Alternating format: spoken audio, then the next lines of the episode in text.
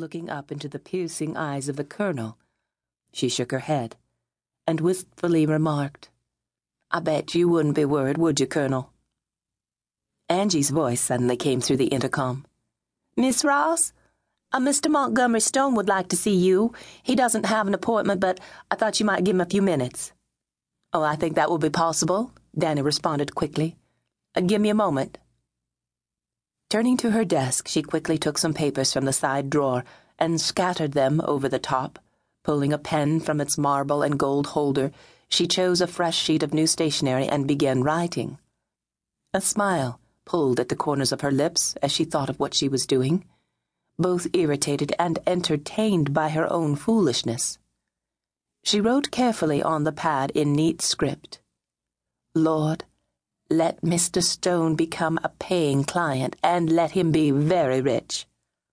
She nodded, and then added, For you know, Lord, that I am broke. She flipped the intercom switch, briskly commanding, Send Mr. Stone in, please. The man who came through the door was in his late sixties, Dani judged. He was tall and bent, wore a brown suit that was out of style and held a narrow brimmed plaid hat in his hand. His face was narrow and hidden behind a short salt and pepper beard. As he headed toward her, he gave Dani a penetrating glance from a pair of large, deep set blue eyes. I'm Danielle Ross, Mr. Stone. Dani rose and moved to offer him her hand. The hand that took hers was surprisingly firm and muscular for a man his age. Won't you sit down? she offered. I suppose so but my business won't take very long, Stone answered in a high, thin voice. I won't take much of your time. Oh, Dani said, hoping her disappointment did not show in her voice.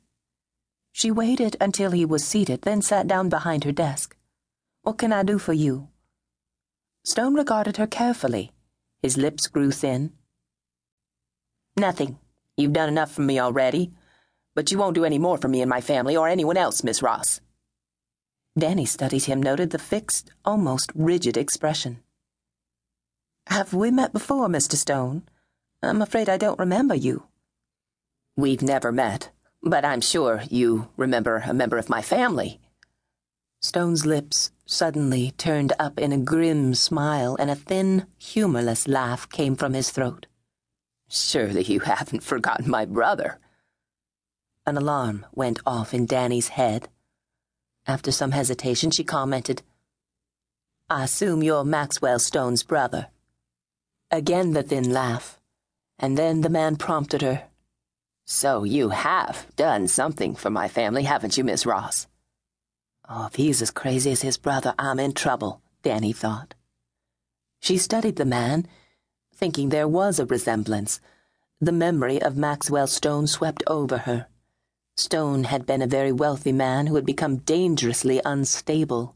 He had formed a right wing organization in the Ozarks, a paramilitary organization complete with practically every weapon except tanks. Dani and Ben Savage had been lured into his mountain lair and had barely escaped with their lives. For months afterward, Dani had had nightmares over the terrible incident. Maxwell Stone had been tried on charges of kidnapping and murder and was convicted of both. He committed suicide only two weeks after beginning his term at a federal prison. As she stared at the man before her, Dani remembered how she'd been forced to struggle with her hatred for his brother. Carefully, she said, Yes, I remember your brother. He was not himself, Mr. Stone, as I'm sure you know. No sane man would have done what he did. Stone nodded. You must have been glad when Max killed himself. No, I did not enjoy hearing of that. I was very grieved. I pitied him. I heard you were some sort of a minister. Well, that makes what I've come to do much easier. Uh, what do you want, Mr. Stone? Why have you come here? I have come to kill you, Miss Ross.